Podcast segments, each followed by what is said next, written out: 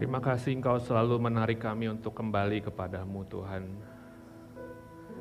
Kalau juga hari ini kami boleh kembali beribadah, itu karena tanganmu menarik kami kembali kepadamu. Karena engkau mengetahui bahwa kami tidak bisa hidup tanpamu. Tuhan, terima kasih engkau menerima kami berdiri di hadapanmu. Engkau menerima kami masuk ke dalam rumahmu. Terima kasih engkau mau mendengar puji-pujian daripada mulut kami yang hina. Itu semua karena darah Yesus melayakan kami. Bapa di surga, Kau telah mendengar puji-pujian daripada hidup kami, daripada mulut kami. Sebentar kami ingin mendengar suaramu isi hatimu. Berbicaralah kepada kami Tuhan, tuntun kami domba-domba yang sering kali mengambil jalan kami masing-masing. Tuntun kami kalau di antara kami ada yang ingin pergi daripadamu. Tuntun kami kalau di antara kami ada yang kami sedang tersesat. Kembalikan kami kalau ada di antara kami yang sedang jatuh dalam lubang yang sangat dalam. Curahkan belas kasihanmu, karena tanganmu selalu terulur kepada kami. Kami tidak dapat menyelami isi hati dan pikiranmu. Oleh sebab itu Tuhan buat kami mengerti kehendakmu. Buat kami menyelami isi hatimu. Sehingga kami menjadi anak-anak yang menyenangkan hatimu. Di dalam nama Yesus kami telah berdoa. Amin. Silahkan duduk teman-teman semua.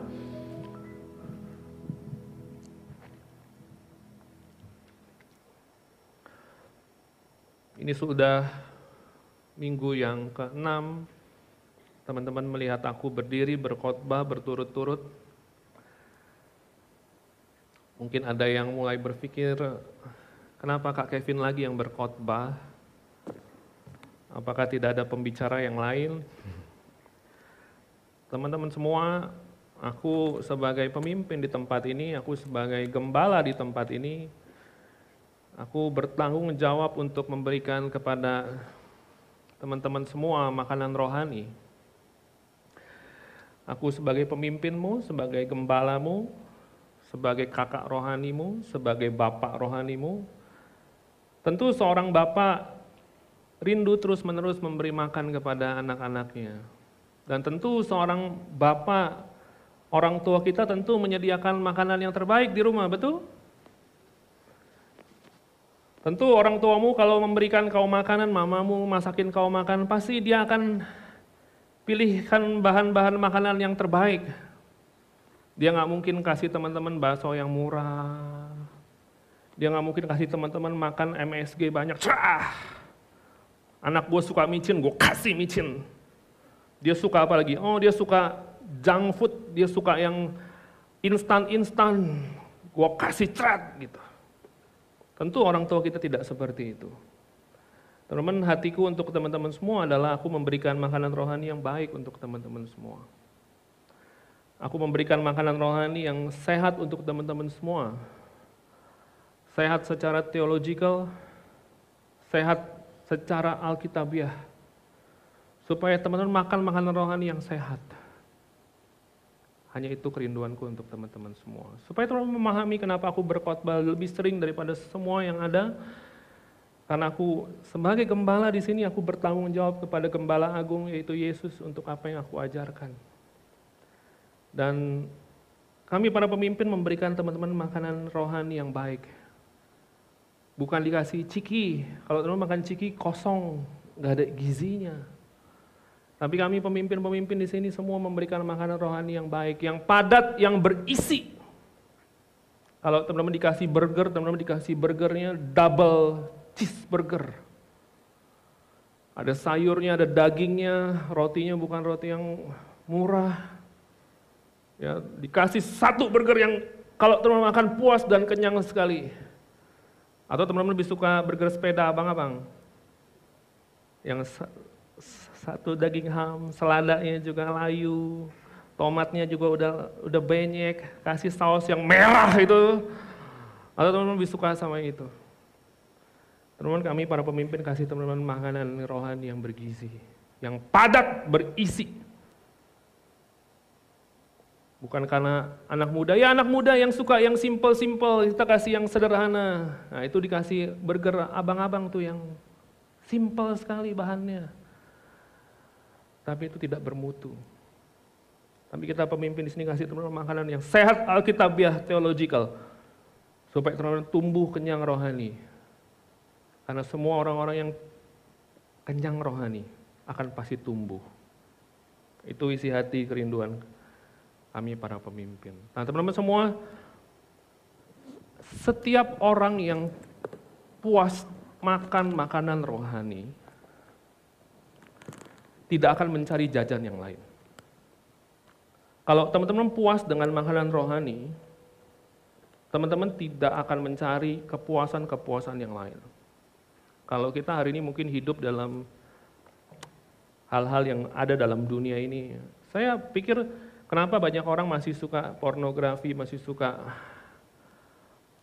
film-film series sampai kita terlarut di dalamnya. Aku nggak bilang itu salah ya, film series ya. Karena kita tidak puas secara rohani. Kalau kamu makan makanan orang tuamu di rumah itu padat, kenyang, sehat, kau nggak akan tertarik sama jajanan-jajanan yang murahan. Kenapa orang-orang Kristen suka dengan tontonan-tontonan dan terlarut di dalamnya, bahkan menyukai menonton pornografi misalnya berulang-ulang? Karena apa saudara? Saudara ya, karena minggu lalu khotbah di umum. Kenapa teman-teman?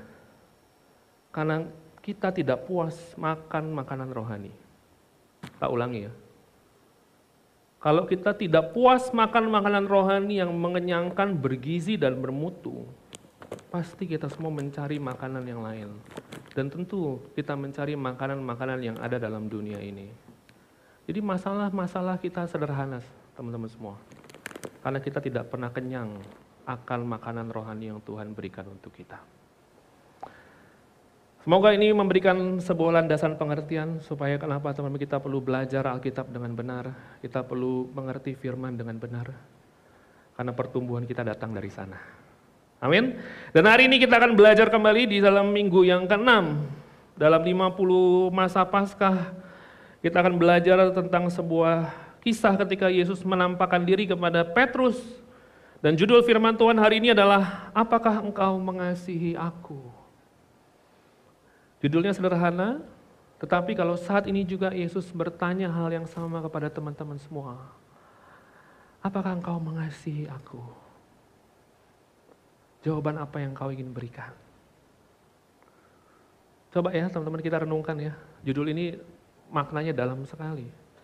Kalau saat ini Yesus bertanya kepadamu sama seperti Yesus bertanya kepada Petrus, Petrus apakah engkau mengasihi aku? Apa yang teman-teman mau jawab? Kalau hari ini Yesus bertanya kepada Cliff, Cliff, apakah engkau mengasihi aku? Ada Cliff nggak di sini? Nggak tahu. Oh, di depan. Kalau Yesus bertanya kepada Abisai, Abisai, apakah engkau mengasihi aku? Dan kalau pertanyaan yang sama ditanyakan kepada teman-teman semua, apakah engkau mengasihi aku? Apa yang akan teman-teman jawab? Tidak mudah ya? Mau jawab iya, tapi juga hidupnya masih begini. Mau jawab enggak, tapi enggak juga. Betul ya? Dan kita akan belajar hari ini dari kisah Petrus. Mari kita baca bersama-sama ayatnya Yohanes 20, 1. Aku akan bacakan untuk kita semua. Kemudian Yesus menampakkan diri lagi kepada murid-muridnya di pantai Danau Tiberias dan ia menampakkan diri sebagai berikut. Di pantai itu berkumpul Simon Petrus, Thomas yang disebut Didimus, Nathanael dari Kana yang di Galilea, anak-anak Zebedeus dan dua orang muridnya yang lain. Kata Simon Petrus kepada mereka, Aku pergi menangkap ikan. Kata mereka kepadanya, kami pergi juga dengan engkau. Ikut-ikutan. Mereka berangkat lalu naik ke perahu, tetapi malam itu mereka tidak menangkap apa-apa. Nah teman-teman semua, ini kisah di mana Yesus menampakkan diri dalam di Danau Tiberias. Danau Tiberias itu adalah nama lain daripada Danau Galilea. Oke. Dan Yesus telah membuat setidaknya enam penampakan pernyataan dirinya di Yerusalem. Dan kalau kita mengetahui kenapa mereka ada di Galilea, karena Yesus sebelumnya pernah menyuruh mereka ke Galilea. Yesus pernah ngomong sama mereka, nanti kita ketemu di Galilea. Tapi mereka tidak langsung ke Galilea. Mereka ada di Yerusalem dulu. Kenapa mereka di Yerusalem? Karena mereka tidak percaya bahwa Yesus akan bangkit dan menunjukkan dirinya. Jadi buat mereka, orang Yesusnya udah mati, ngapain ke Galilea? Kita di Yerusalem aja. Nah tetapi setelah Yesus berulang kali menyatakan dirinya, dan terutama sebelumnya kita belajar waktu kisah Thomas itu dalam ruangan pintu yang tertutup, Yesus menampakkan dirinya, menunjukkan dirinya, mereka sadar bahwa Yesus itu ternyata hidup. Dan mereka ingat, oh sebelumnya Yesus pernah suruh kita ke Galilea, so ayo kita semua ke Galilea. Teman mengerti ceritanya latar belakangnya? Dan ketika mereka kembali ke Galilea, Pas nyampe di Galilea, mereka sampai di Danau Tiberias, mereka mikir gini, terus ngapain kita di sini? Orang-orang yang pergi sama seperti minggu lalu, bro kosong nggak? Kosong, pergi yuk, ayo. Pergi dulu, pas sampai di sana gini, ngapain kita di sini? Dan ini terjadi sama murid-murid ini. Mereka nyampe di Galilea, lalu mereka mikir gini, ngapain kita di sini? Lalu teman-teman apa yang terjadi? Mereka ingat masa lalu mereka. Mereka ini apa profesinya sebelumnya? Mereka ini nelayan. Mereka ingat profesi sebelumnya dan mereka berpikir, udahlah kita mancing aja yuk. Karena beberapa di antara mereka adalah nelayan. Dan kalau teman-teman tahu Danau Galilea adalah tempat di mana Yesus memanggil mereka. Terutama memanggil Simon Petrus. Ketika Yesus sampai di Simon Petrus, mereka sedang frustasi karena semalam-malaman tidak mendapat ikan, lalu Yesus berkata, tebarkan jalamu. Itu di mana? Itu di Danau Galilea. Dan saat ini skenario sama tempatnya di Danau Galilea lagi. Dan mereka ingat, ah dulu sebelum ketemu Yesus kita kan nelayan. Mancing lagi coba kita. Yesus sebelumnya ngomong suruh kita jadi penjala manusia. Mana Yesusnya udah mati? Udahlah balik lagi jadi nelayan. Teman-teman semua, sebelum kita melanjutkan lebih lagi, murid-murid ini kembali ke pekerjaan lama mereka, ke masa lalu mereka, seperti mereka hidup tanpa Yesus. Mereka lupakan panggilan mereka, mereka lupakan tujuan yang pernah Tuhan kasih ke mereka mereka lupa bahwa mereka pernah dipanggil sama Yesus di sana. Mereka lupa perkataan Yesus berkata gini, ikutlah aku. Mereka lupa Yesus pernah bilang gini, dan kau akan kujadikan penjala manusia. Mereka lupa waktu mereka mengikut Yesus, Yesus berkata apa? Tinggalkan segala sesuatu untuk mengikut aku. Dan mereka tinggalkan segala sesuatu untuk mengikut Yesus karena mereka mengasihi Yesus, mereka ikut Yesus. Mereka lupa, mereka pernah meninggalkan semuanya. Mereka lupa akan respon awal mereka waktu mereka berkata gini, saya mau ikut engkau Yesus, saya mau mengasihi engkau Yesus, saya mau tinggalkan segala sesuatu, jadikan saya penjala manusia sesuai rencanamu. Mereka udah lupa. Teman-teman semua, mungkin itu juga dalam hidup kita hari ini. Seberapa banyak ada di antara teman-teman semua yang sedang kembali ke masa lalumu. Seakan-akan kau hari ini hidup tanpa Yesus. Seberapa banyak kau hari ini mungkin badanmu ada di ruang ibadah, tapi hatimu tidak terpaut kepada Yesus. Seberapa banyak hari ini kau mungkin datang ke konsel, tapi kau udah kembali ke masa lalumu seakan-akan hidupmu tanpa Yesus. Itu yang terjadi sama murid-murid ini. Mereka bilang gini, kita baliklah ke, ke cerita lama kita lah, ke manusia lama kita lah. Mungkin kau kemarin champion gathering, kau kemarin dibaptis. Tapi mungkin hari ini kau seperti murid itu yang udahlah kembalilah ke masa lalu lah. Dengar baik-baik kalau ada di antara engkau yang seperti itu hari ini. Sama seperti Tuhan pulihkan Petrus, dia akan pulihkan engkau.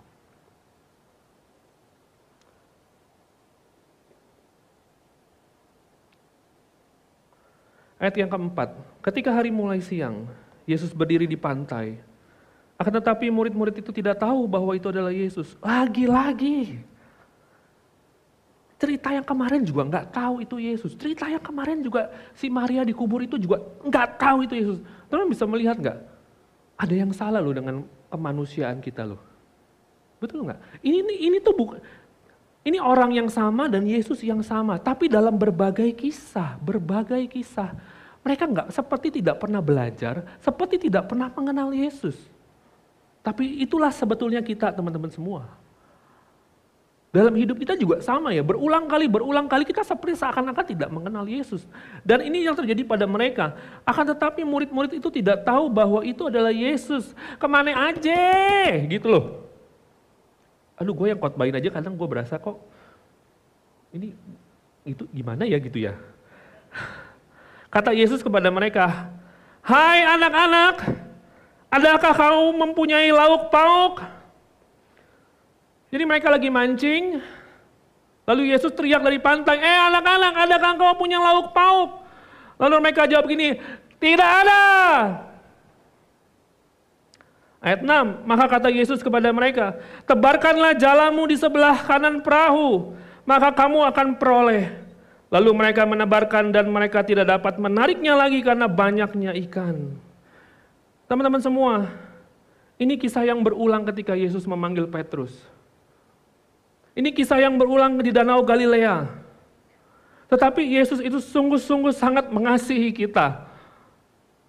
Kalau gue jadi Yesus ya, tetap orang ini nggak kenal. Tapi Yesus tuh di dalam kasih dia bilang ini, eh anak-anak, apakah kamu punya lauk pauk? Kamu punya sarapan nggak? Kalau gue jadi Yesus, wah kurang ajar. Buta lu ya, nggak kenal gue juga lu. Balik, Tapi teman-teman itulah Yesus kita ya sangat mengasihi kita. Ada banyak hal kita juga nggak bisa lihat dia bekerja. Tapi dia nggak pernah hantem kita itu, nggak pernah. Ada banyak kita juga nggak percaya. Itu pada saat pagi-pagi itu. Mungkin karena pada saat itu adalah jaraknya jauh dari pantai ke, ke, ke, ke tengah. Mungkin itu juga kalau zaman dulu pada saat di Danau Galilea itu pagi-pagi itu kabut suka turun. Jadi bukan kayak lihat di Ancol gitu loh, orang pacaran dari jauh gitu, enggak. Dingin dan kabut itu turun. Sehingga mungkin ya memang mereka juga punya penghalang melihat itu siapa itu Yesus. Ya juga mungkin dalam kehidupan kita juga ada banyak penghalang untuk kita melihat Yesus, teman-teman semua. Tetapi kalau kita sungguh mengenal Yesus, kita tahu suara mana yang memanggil kita. Makanya Yesus berkata, Hai anak-anak, apa kamu punya lauk pauk? Mereka jawabnya enteng banget. Tidak ada. Dan Yesus mengulang skenario yang sama di awal. Tebarkan jalamu. Dan ketika mereka menebar jala, penuhlah dengan ikan.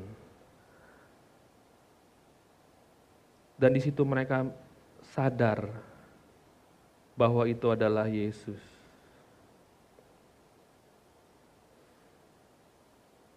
Yesus sedang membawa mereka yang sedang pergi ke masa lalunya untuk kembali. Yesus tuh kayak recall cerita-cerita mereka bersama dengan muridnya. Diulang lagi kejadiannya.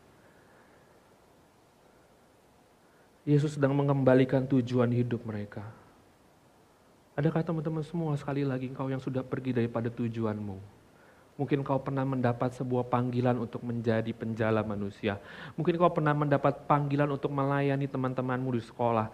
Mungkin kau pernah mendapat panggilan untuk melayani teman-temanmu di kampus atau di keluargamu. Tapi sudah lama kau seakan-akan kau sudah lupa. Sama seperti Petrus sudah lupa akan panggilannya. Karena kabut begitu banyak, karena jarak dengan Yesus begitu jauh. Mungkin kita juga udah lupa arti di mana kita mengikut Yesus.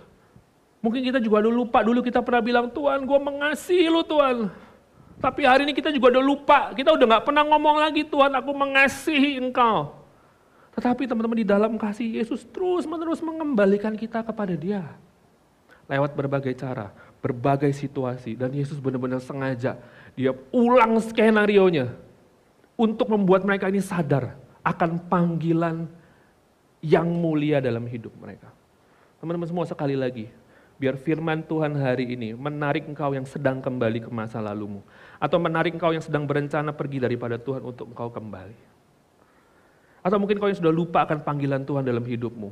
Menangin sekolah, menangin kampus, menangin keluarga, engkau udah lupa. Izinkan hari ini Tuhan pulihkan kita kembali. Dan di, di, di ayat yang ketujuh, maka murid yang dikasih Yesus itu berkata kepada Petrus, maka murid yang dikasihi Yesus itu berkata kepada Petrus, siapa dia ya? Yohanes, betul ya? Dia ngomong kepada Petrus, itu Tuhan. Ketika Petrus mendengar bahwa itu adalah Tuhan, maka ia mengenakan pakaiannya, sebab ia tidak berpakaian, Oh masih sopan juga. Lalu terjun ke dalam danau. Murid-murid yang lain datang dengan perahu. Jadi Petrus turun ke danau, dia lari, dia mungkin dia berenang, dia lari ya. Murid-murid yang lain mah enggak. Tetap dengan perahu gini.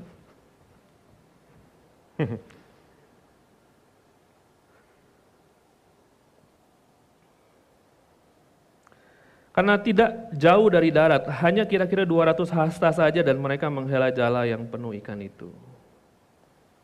Mungkin juga Yohanes dan Petrus pada saat itu mengenal, mengingat mujizat yang berulang. Ketika mereka melihat di danau itu ikan banyak ditangkap pada saat dulu semalam-malaman tidak dapat menangkap ikan.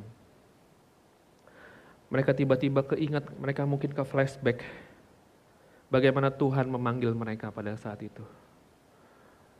Dan mungkin Petrus pasti merasa orang yang menjadi paling tidak enak hati, betul ya? Betul nggak ya? Kalau teman-teman tahu kisah sebelumnya, Petrus ini menyangkal Yesus tiga kali, betul? Dan seharusnya waktu Petrus samperin Tuhan Yesus, ini orang harusnya jadi orang yang paling gak enak hati. Karena dulu Petrus menyangkal Yesus. Tiga kali, bukan sekali, bukan dua kali, tiga kali. Dan mungkin juga kalau kita menjadi Petrus, kita juga udah tertuduh, kita juga sudah malu untuk datang kepada Yesus. Tetapi kasih Tuhan lebih besar daripada kegagalan kita, amin. Tetapi kasih Tuhan lebih besar daripada ketidaksetiaan kita. Ke mana kita pergi seperti Petrus pergi berlari ke masa lalu, Tuhan kejar ketidaksetiaan kita itu akan kalah dengan kasih setia Tuhan. Hari ini mungkin kau sedang berencana pergi. Dia cari engkau. Sehingga teman-teman semua poin yang pertama dalam khotbah hari ini. Panggilan utama kehidupan kita adalah untuk mengikut Kristus. Betul ya? Karena di awal di Danau Galilea yang sama, Danau Galilea yang saat itu Yesus datang di saat murid-murid udah kembali ke masa lalu. Aduh kalau gue jadi Yesus ya, gue lihat di danau yang sama, gue panggil lu. Di danau yang sama, gue kasih lu visi. Di danau yang sama, gua, lu bilang sama gue, gue mau tinggalin semua mengikut engkau. Tapi di danau yang sama mereka balik ke masa lalu. Kalau kita jadi Yesus, aduh capek hati. Tetapi kasih Tuhan lebih besar daripada itu semua. Ada berkulang-kulang kita capek, kita bikin Tuhan Yesus capek hati, betul ya? Dengan kelakuan kita yang jatuh dosa yang sama berulang-ulang. Tetapi Tuhan pulihkan panggilan utama kehidupan kita untuk mengikut Kristus, yaitu mengasihi Kristus. Adakah engkau hari ini sudah tidak lagi mengasihi Kristus? Kasih Tuhan tidak pernah berubah dalam hidupmu. Kasihmu kepada Tuhan suka berubah. Tapi kalau hari ini kasihmu kepada Tuhan berubah, kembalilah ke panggilan itu. Yaitu mengasihi Kristus, meninggalkan segalanya bagi Kristus.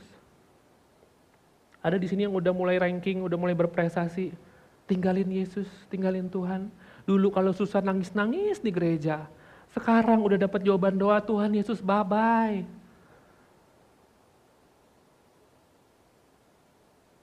Dan panggilan kita adalah taat melakukan seluruh kehendak serta misinya dalam hidup kita. Mungkin kau dapat panggilan waktu engkau dulu champion gathering kemarin, engkau dengar Tuhan mau pakai engkau, tapi hari ini engkau sudah lupa. Dan hari ini Tuhan berkata, kembalilah ke panggilanmu. Kembalilah ke panggilanmu.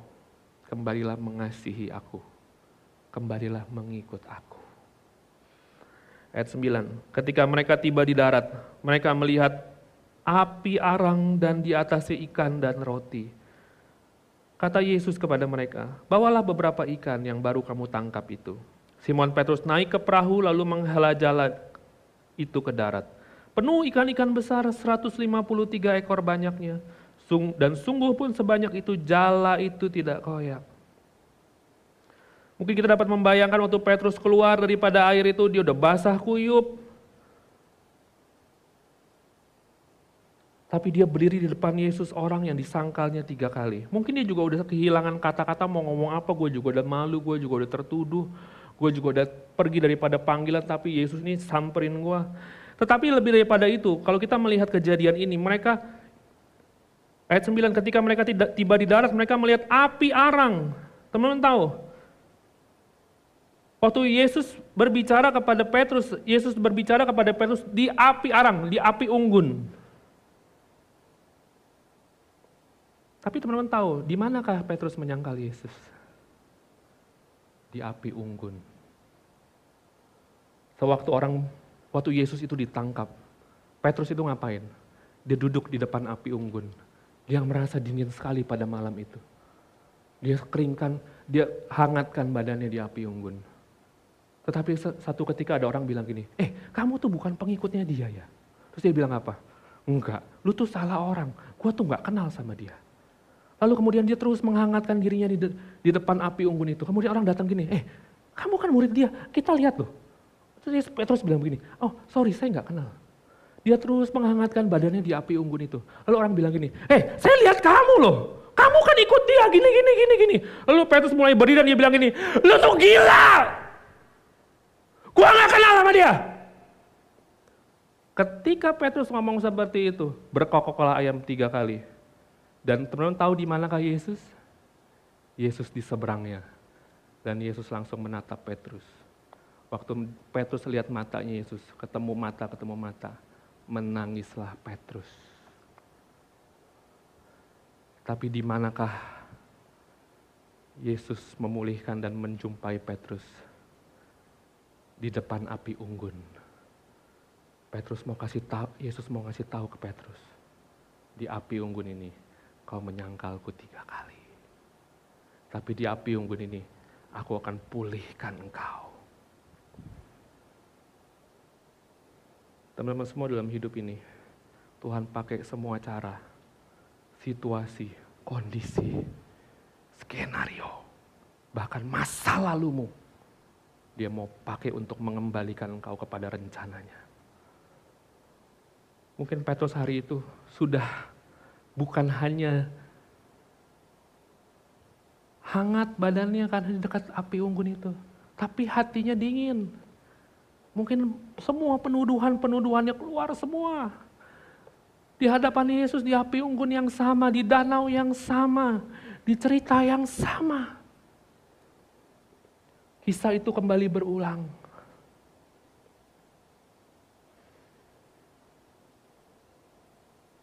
Dan ayat yang ke-12, kata Yesus kepada mereka, Marilah dan sarapanlah. Tidak ada di antara murid-murid itu yang berani bertanya kepadanya, siapakah engkau? Sebab mereka tahu bahwa ia adalah Tuhan. Yesus maju ke depan, mengambil roti dan memberikannya kepada mereka. Demikian juga ikan itu. Itulah ketiga kalinya Yesus menampakkan diri kepada murid-muridnya sesudah ia bangkit dari antara orang mati.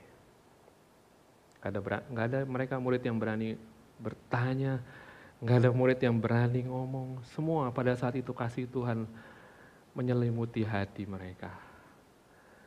Mereka mungkin tertuduh, mereka ingat di danau itu mereka dipanggil, mereka ingat di danau itu mereka berkata, aku ikut engkau.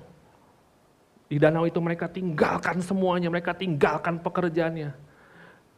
Tapi ketangkep basah sama Yesus mereka kembali ke masa lalu. Mungkin mereka juga udah gak bisa ngomong berkata apa-apa lagi. Mereka mungkin mereka sudah malu, mereka sudah diam, tapi sekali lagi kasih Tuhan melampaui semua itu. Mungkin hari ini teman-teman kau sedang ada di di posisi yang sama seperti Petrus dan murid-murid itu. Tapi sekali lagi kasih Tuhan melampaui semua hal dalam hidupmu. Tangannya tak kurang panjang untuk menarik engkau kembali. Dan kasihnya tidak cukup dalam, lebih dalam daripada kejatuhanmu. Dan ayat yang ke-15, Sesudah sarapan, mungkin itu sarapan yang paling awkward ya. Diam-diaman semua, nunduk-nunduk, gak berani ngomong apa-apa. Tapi Yesus mungkin juga tatap mereka dalam kasih. Sesudah sarapan Yesus berkata kepada Simon Petrus, Simon anak Yohanes, apakah engkau mengasihi aku lebih daripada mereka ini? Jawab Petrus kepadanya, benar Tuhan, engkau tahu bahwa aku mengasihi engkau. Kata Yesus kepadanya, gembalakanlah domba-dombaku. Kata Yesus pula kepadanya untuk kedua kalinya, Simon anak Yohanes, apakah engkau mengasihi aku? Jawab Petrus kepadanya, benar Tuhan, engkau tahu bahwa aku mengasihi engkau. Kata Yesus kepadanya, gembalakanlah domba-dombaku. Ayat 17, kata Yesus kepadanya untuk ketiga kalinya, Simon anak Yohanes, apakah engkau mengasihi aku? Maka sedihlah hati Petrus karena Yesus berkata untuk ketiga kalinya, apakah engkau mengasihi aku? Dan ia berkata kepadanya, Tuhan, engkau tahu segala sesuatu. Engkau tahu bahwa aku mengasihi engkau.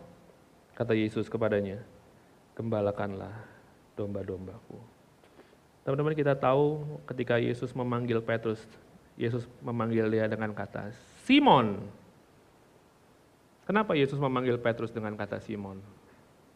Padahal Yesus sudah mengganti nama Petrus menjadi Kefas. Karena Yesus tahu Petrus sudah kembali ke masa lalunya. Masa lalunya Petrus itu Simon, bukan Kefas. Dan di waktu yang sama, di saat Petrus kembali ke masa lalunya, Yesus panggil dia pakai nama masa lalunya. Simon. Di situ dia sadar seberapa jauh dia sudah kembali jauh daripada Tuhan. Padahal sebelumnya Yesus pernah ngomong sama Petrus, Petrus engkau kefas, engkau batu karang. Dan di atas batu karang ini, aku akan mendirikan gerejaku. Tapi batu karang ini udah berubah jadi batu sungai, batu kali. Makanya Tuhan pulihkan lagi, diulang lagi sama Tuhan, dipanggil dengan kata Simon. Dan dia tanya, apakah engkau mengasihi aku? ada tiga tafsiran. Mungkin Yesus sedang berkata, apakah kamu mengasihiku lebih daripada teman-temanmu ini mengasihiku? Atau tafsiran berikutnya ada yang bilang begini, Yesus sedang tanya, apakah kamu mencintaiku Petrus lebih daripada kamu mencintai teman-temanmu? Atau ada yang tafsir bilang begini, Yesus tanya gini, eh Petrus apa kamu mencintaiku lebih daripada pekerjaanmu ini? Karena kamu kembali nih kepada pekerjaanmu. Kembali ke masa lalu, kamu mengasihi aku lebih daripada kamu mengasihi masa lalumu enggak? Mungkin Yesus sedang nanya tiga hal itu. Tetapi sepertinya Yesus sedang bertanya yang paling penting, apakah kamu mengasihiku lebih daripada teman-temanmu ini mengasihiku? Kenapa Yesus tanya begitu? Karena dulu Petrus pernah bilang gini, Tuhan, sekalipun mereka semua tinggalin engkau, aku tidak. Wih, jenggo banget nih orang. Mungkin kita pernah berkata juga sama Tuhan, Tuhan, kalau teman-temanku udah nggak lagi pelayanan, aku tetap. Mungkin nanti aku ngalamin susah apa segala macam, tetap aku mengasihi engkau. Tapi hari ini mungkin kita datang sebagai pecundang. Tapi untuk orang seperti itulah Yesus datang. Dan Yesus memulihkan Petrus. Kenapa Yesus bertanya kepada Petrus tiga kali? apakah engkau mengasihi aku? Kenapa? Karena tiga kali Petrus menyangkal Yesus. Sehingga tiga kali juga Yesus memulihkan Petrus. Penyangkalan Petrus kepada Yesus adalah bukti daripada Petrus mencintai dirinya sendiri daripada mencintai Yesus. Tapi waktu Yesus berjumpa dengan Petrus, dia pulihkan Petrus dia bertanyanya apa? Dia nggak bilang gini, Petrus, apakah kamu sudah tidak takut lagi? Dia nggak bilang, Petrus, apakah kamu masih mau mengikut aku? Enggak loh.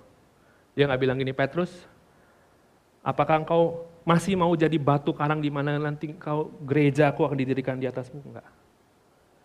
Yesus kasih pertanyaan yang paling esensi dalam kekristenan. Petrus, engkau kan dulu menyangkalku ya, Petrus, engkau kan dulu mengasihi dirimu sendiri. Sekarang ku tanya kepadamu, apakah engkau mengasihi aku? Tiga kali Petrus mengasihi dirinya sendiri. Tiga kali Yesus bertanya, apakah engkau mengasihi aku? Dan di pertanyaan yang ketiga, sama kejadiannya lagi seperti ketiga kali Petrus menyangkal Yesus. Lalu dia berkata kepada orang itu, kamu gila ya? Saya nggak kenal dia. Ketika ayam berkokok, Yesus menatap dia, air matanya mengalir. Dan di dalam pertanyaan yang ketiga, dia bilang gini, Tuhan, Engkau tahu segala sesuatu. Aku mengasihi Engkau. Teman-teman semua, pertanyaan ini perlu kita renungkan. Kenapa Tuhan memilih bertanya apakah engkau mengasihi aku? Teman tahu kenapa? Esensi daripada kekristenan adalah engkau mengasihi Tuhan lebih daripada semuanya. Orang yang mengasihi Tuhan, catat baik-baik ya. Masalah orang bergumul dalam dosa itu kenapa? Karena dia mencintai dirinya sendiri. Tapi sesungguhnya kekristenan berbicara apakah engkau mengasihi Tuhan. Kalau engkau mengasihi Tuhan, masalah dosamu pasti beres. Tak ulang ya. Kalau engkau mengasihi Tuhan, masalah-masalah lain dalam kehidupanmu akan beres. Kenapa engkau masih jatuh bangun dalam dosa? Kenapa engkau masih jatuh bangun dalam pornografi? Karena engkau mencintai pornografi. Kau mencintai lebih daripada Tuhan. Itu jawaban yang paling sederhana dan yang paling esensi. Sehingga bagaimana caranya kita menang daripada dosa, teman-teman semua sekali lagi. Bukan dengan kita melawan dosa. Kita tidak bisa mungkin melawan apa yang kita cintai. Tidak mungkin. Kenapa kita berulang kali jatuh bangun dalam dosa? Karena kita cinta sama itu. Sehingga bagaimana caranya kita bisa menang daripada dosa? Dengan kita mencintai yang lain. Bagaimana kamu bisa move on dari mantan? Karena sudah mencintai yang lain. Begitu pula dalam kehidupan kita. Masalah utama dalam kekristenan. Karena kita tidak mengasihi Tuhan. Kenapa kita kerjanya ribut mulu dalam komsel? Sederhana. Kau tidak mengasihi Tuhan. Kenapa kau hitung-hitungan dalam pelayanan? Wow, saya udah lakuin banyak. 15 tahun saya pelayanan di Abalef. Kenapa? Engkau nggak mengasihi Tuhan sebetulnya. Kenapa kita nggak bisa meninggalkan segala sesuatu meskipun kita tahu itu dosa. Sederhana, engkau tidak mengasihi Tuhan. Kenapa kita mau hitung-hitungan sama Tuhan? Saya udah kasih ini, saya udah kasih ini, saya sudah kasih ini. Karena kita tidak mengasihi Tuhan. Teman-teman semua ini pertanyaan yang perlu kita renungkan bersama-sama. Apakah kita semua mengasihi Tuhan? Pertanyaan yang sederhana tapi sulit untuk dijawab. Karena kekristenan adalah hubungan kasih. Karena dia telah mengasihi kita, maka kita mengasihi dia. Karena kita mengasihi dia, kita berani meninggalkan segala sesuatu bagi dia. Ada banyak orang berani tinggalkan keluarga karena pacar kok. Kenapa? Cinta katanya sama pacar. Betul. Makanya esensi kekristenan kalau engkau mengasihi Tuhan, kau akan tinggalkan segala sesuatu bagi Tuhan. Dan itulah yang sedang dipulihkan oleh Tuhan Yesus kepada Petrus. Dia nggak bilang, kamu mau jadi batu karang lagi? Kamu mau jadi penjala manusia lagi? Enggak. Dia tanya, apakah engkau mengasihi aku?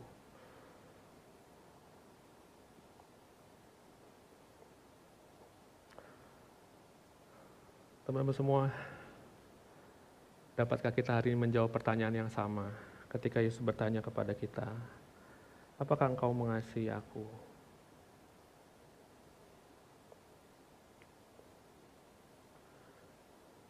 Dan bagaimana caranya kita dapat mengasihi Tuhan? Bagaimana, kenapa Petrus pada akhirnya bisa menjawab, aku mengasihi engkau Yesus? Kenapa? Kenapa teman-teman Petrus bisa pada akhirnya menjawab, aku mengasihi engkau Yesus? Satu, karena dia telah melihat Yesus telah mati baginya. Bukan hanya dia tahu Yesus telah mati baginya, Yesus mencari dia. Di mana Yesus mencari dia? Yesus mencari dia di Danau Galilea di tempat dia tinggalkan Yesus kepada masa lalunya. Di mana Yesus mencari dia? Di api unggun itu, di tempat mulutnya menyangkal Yesus. Dan di mana Yesus memulihkan dia? Di depan banyak orang. Karena Petrus menyangkal Yesus di depan banyak orang. Apa maksudnya? Bagaimana kita dapat berkata kita mengasihi Tuhan? Dengan kau melihat apa yang telah dia buat untukmu. Dia mengasihi kita di saat kita berdosa. Dia mengasihi kita di saat kita pergi daripadanya.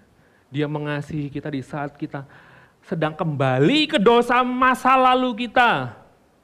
Dia mengasihi kita di saat kita sedang berusaha pergi menjauhinya. Dia mengasihi kita dan dia mati bagi kita di sana. Dan sewaktu kita menyadari hal ini, tumbuhlah kasih kita kepada Tuhan. Itu yang dialami oleh Petrus. Teman-teman semua, makanya mengapa selalu karya Yesus diberitakan setiap minggu supaya engkau tahu betapa engkau dikasihi oleh Tuhan. Supaya apa? Supaya tumbuhlah imanmu, supaya tumbuhlah kasihmu kepadanya. Dan itulah yang diharapkan oleh Yesus. Poin yang kedua, kematian Kristus bagi kita telah dan akan terus-menerus memulihkan orientasi hati kita yang semula mengasihi dosa dan dunia menjadi sungguh-sungguh mengasihi Kristus dan kekekalan. Teman salib Kristus diberitakan untuk mengubah orientasi hati kita. Teman-teman, menang dari pornografi itu bukan waktu kita tidak lagi buka film porno. Menang dari pornografi itu waktu hatimu tidak lagi menginginkannya. Tak ulangi ya. Menang dari pornografi, menang dari semua dosa, bukan waktu engkau tidak lagi melakukannya saja, tapi waktu hatimu tidak lagi menginginkannya. Karena masalah dosa adalah masalah hati. Sehingga salib Yesus perlu memulihkan orientasi hati kita. Dan hanya salib Yesus yang mampu memulihkan orientasi hati kita. Kalau dulu dari dulu kita hati kita cinta sama pornografi, Tuhan perlu mengubahkan orientasi hati kita, jadi nggak cinta lagi. Bagaimana caranya? Dengan karya salib Yesus bagi kita. Dengan kita terus melihat apa yang dia buat bagi hidup kita. Dan ini yang Yesus lakukan. Dia nggak pernah mengubah apa yang di luar. Dia mengubah orientasi hati kita. Kalau mungkin kita hari ini sukanya sama kenajisan, sama pornografi. Mungkin hari ini kita sukanya marah. Mungkin hari ini kita sukanya jelek-jelekin orang, gosipin orang, ngatain orang. Kita menang bukan waktu kita tutup mulut kita saja, Waktu hati kita sudah berubah. Dan itulah yang Yesus lakukan. Sehingga inilah dia poin yang kedua. Yang, yang Yesus pulihkan dari Petrus. Bukan yang di luar. Dia nggak tanya gini, kamu masih takut? Masih mau kembali ke panggilan? Masih suka ngomong besar nggak kamu? Hmm? Masih mau tatabok nih? Hah? Masih apa? Masih mau soal jadi pahlawan kamu? Masih mau ini? Enggak loh, Yesus nggak tanya itu loh. Tapi yang Yesus pulihkan adalah hatinya. Dia kembalikan hatinya, orientasi hatinya. Dia balikin untuk mengasihi Yesus. Dan itu hanya bisa dilakukan oleh karya Yesus di kayu salib bagi dia. Ayat 18 sudah menjadi bagian yang hampir selesai. Aku berkata kepadamu, sesungguhnya ketika engkau masih muda, engkau mengikat pinggangmu sendiri, dan engkau berjalan ke mana saja kau kehendaki. Tetapi jika engkau sudah menjadi tua, Petrus, engkau akan mengulurkan tanganmu, dan orang lain akan mengikat engkau, dan membawa engkau ke tempat yang tidak engkau kehendaki. Dan hal ini dikatakannya untuk menyatakan bagaimana Petrus akan mati dan memuliakan Allah. Bagaimana caranya Petrus mati? Ditulis. Ketika engkau menjadi tua, engkau akan mengulurkan tanganmu, dan orang lain akan mengikat engkau. Di mana Petrus mengulurkan tangannya? Di kayu salib. Di mana Petrus orang mengikat tangan Petrus? Di kayu salib. Tapi waktu Petrus disalibkan mati martir, Petrus berkata gini, saya tidak layak mati dengan cara yang sama seperti Yesus mati bagi saya. Oleh sebab itu, salibkan saya terbalik, kepala saya di bawah. Dengan cara itulah Petrus mati martir. Teman-teman semua, hati yang mengasihi Yesus. Ini dia, hati yang mengasihi Yesus akan mengubah kita menjadi orang yang apa? Mati pun bagi Yesus saya kasih. Hidupku saya kasih untuk Tuhan. Masa depanku saya kasih untuk Tuhan. Mati pun, disalib pun, mati martir pun, kepala di bawah disalib. Saya kasih buat Tuhan. Kenapa? Yesus sudah pulihkan hatinya dia. Makanya orang yang mengasihi Tuhan, mati pun dikasih.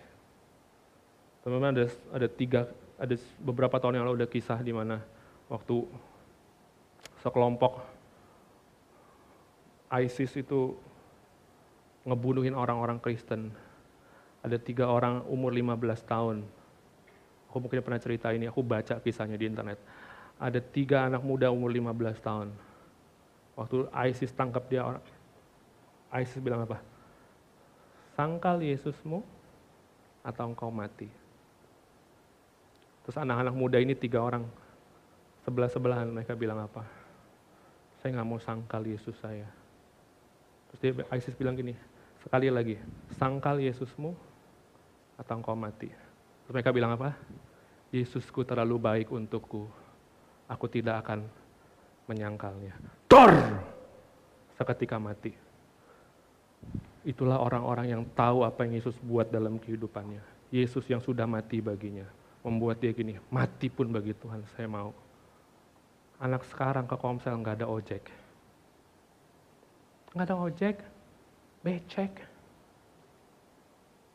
Pelayanan gak ada temennya, gak mau pelayanan. Situasi yang situasi hidup yang begitu sulit. Ah, saya mundur aja dari Tuhan. Kenapa teman-teman semua? Karena sesungguhnya kita tidak mengasihi Tuhan. Poin yang terakhir, mari teman-teman tim penyembahan boleh maju ke depan. Kehidupan yang sungguh-sungguh mengasihi Kristus akan membawa kita mampu mengikut dia dengan sepenuh hati, bahkan mempersembahkan diri kita untuk melakukan kehendaknya. Di ayat yang ke-19, sesudah mengatakan demikian, Yesus berkata kepada Petrus, apa? Coba dikasih lihat ayatnya ayat 19.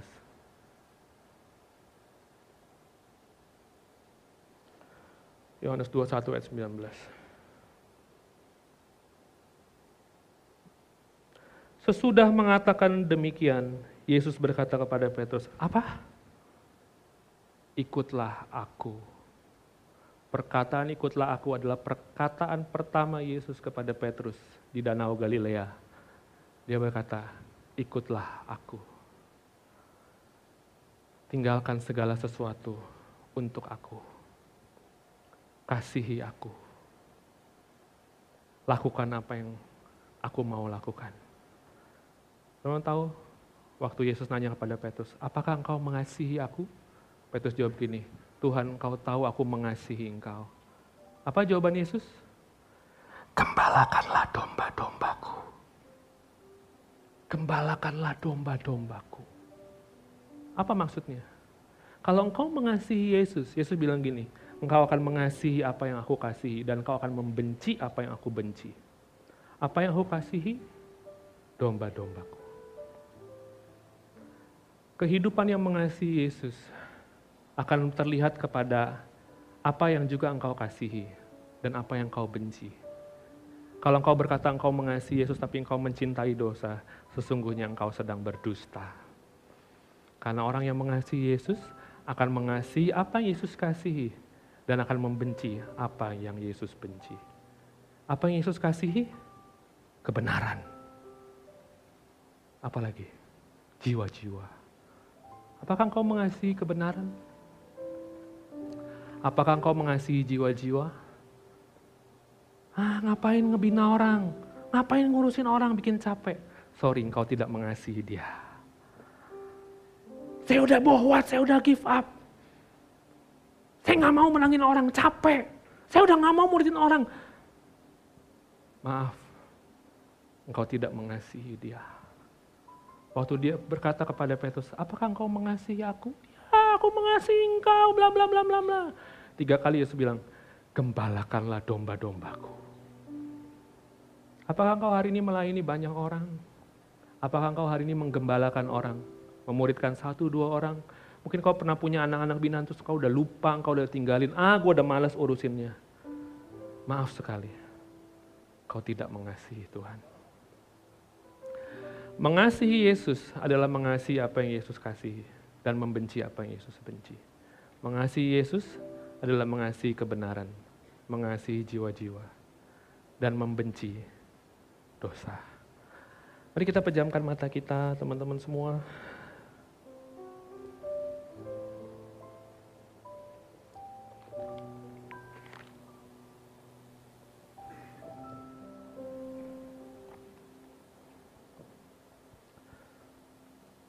Kau sudah lama pelayanan, tidak apa-apa. Mungkin kau sudah lama jadi pemimpin, tidak apa-apa.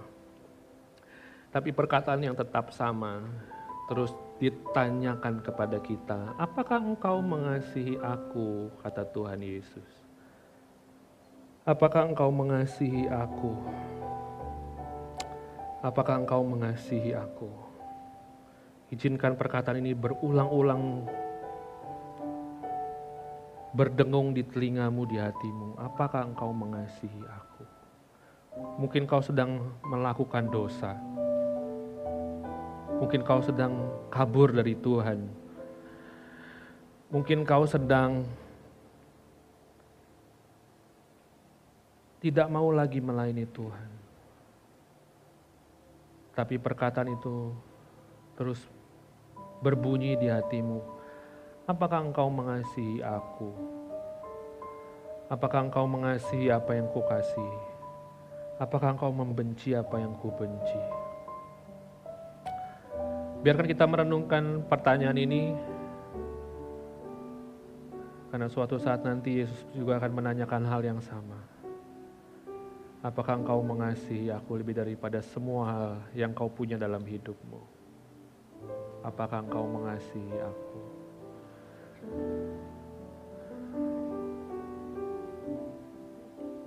Mari kita secara pribadi kita datang sama Tuhan.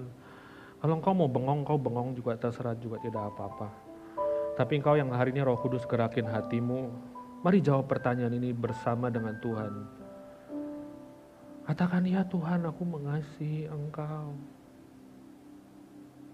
Dan dia berkata, gembalakanlah domba-dombaku. Adakah di antara teman-teman yang sedang kembali ke masa lalu? Kalau ada, taruh tanganmu di dadamu. Kau yang lagi balik ke masa lalu. Boleh nggak engkau bangkit berdiri yang lagi balik ke masa lalu? Ya lampunya dimatikan saja tidak apa-apa. Tapi Tuhan lihat. Kau juga nggak perlu ikut-ikutan karena yang Tuhan lagi cari adalah pribadimu. Boleh maju ke depan secara khusus. Mari kembali. Mari kembali Mari kembali kepada Tuhan, mari maju ke depan saja. Kau yang lagi balik ke masa lalumu ya. Hari dalam rumahnya dia curahkan kasih karunia kepadamu, dia terima engkau kembali. Mari pemimpin yuk kita doakan teman-teman kita. Mari kita doakan mereka, mereka yang lagi datang untuk kembali kepada hati Tuhan, mereka yang datang di rumah Tuhan, Roh Kudus sudah gerakan mereka untuk maju ke depan. Mari kita doakan mereka, Sampaikan isi hati Tuhan untuk teman-teman kita yang maju ke depan. Sampaikan kasih dan penerimaan Tuhan. Sebagaimana Yesus cari Petrus sampai ke Danau Galilea, demikian dia cari engkau. Teman-teman komselnya juga boleh maju ke depan. Boleh doakan teman-teman kita. Pemurid di SPK, fasilitator sel, rame-rame juga nggak apa-apa kita doakan teman-teman kita yang maju ke depan, mereka maju karena tuntunan Roh Kudus gerakan mereka maju ke depan untuk bertobat, untuk kembali. Mari kita dukung mereka. Terima kasih Tuhan, Roh Kudus menggerakkan mereka untuk maju ke depan, untuk kembali kepada hatimu. Mungkin kau lagi nggak didoakan, nggak apa-apa. Yesus ada bersama denganmu. Terima kasih Tuhan, lawat anak-anakmu untuk kembali kepadamu.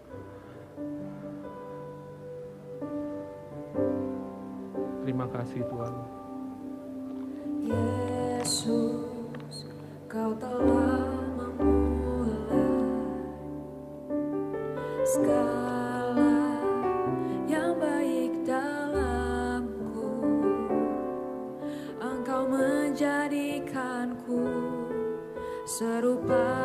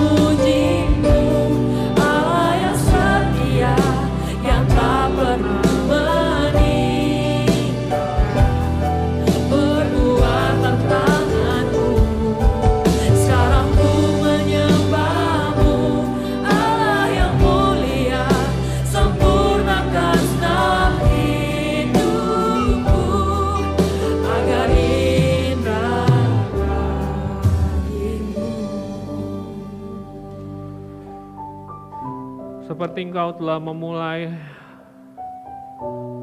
hal yang baik dalam hidupnya Petrus. Demikian kau telah memulai hal yang baik dalam hidup kami Tuhan. Yaitu ketika engkau mati bagi kami. Dan ketika kami menjadi percaya kepada pemberitaan kematian kebangkitanmu. Engkau seperti sedang membuka lembaran yang baru dalam hidup kami. Dalam perjalanan mungkin kami bisa tidak setia seperti Petrus. Dalam perjalanan mungkin kami bisa pergi kembali ke masa lalu kami.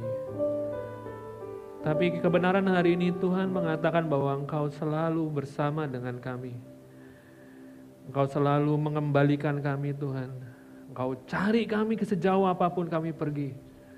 Untuk mengembalikan kami kepada panggilan yang mulia. Yaitu untuk mengikut Engkau. Untuk mengikut Engkau Tuhan untuk kembali mengasihimu, untuk kembali kepada panggilanmu, untuk kami, untuk kami kembali melayanimu. Bapak di surga kami anak-anakmu, kami tidak bisa hidup tanpa engkau, tapi biar terjadilah seperti yang kau katakan, engkau yang memulai sesuatu yang baik, engkau juga akan mengakhirinya dengan baik. Kami menyerahkan hidup kami kepadamu, kiranya kasih karunia Tuhan, anugerah Tuhan menuntun kami untuk setia sampai akhir. Di dalam nama Yesus kita yang percaya mari kita katakan amin. Amin. Tuhan memberkati.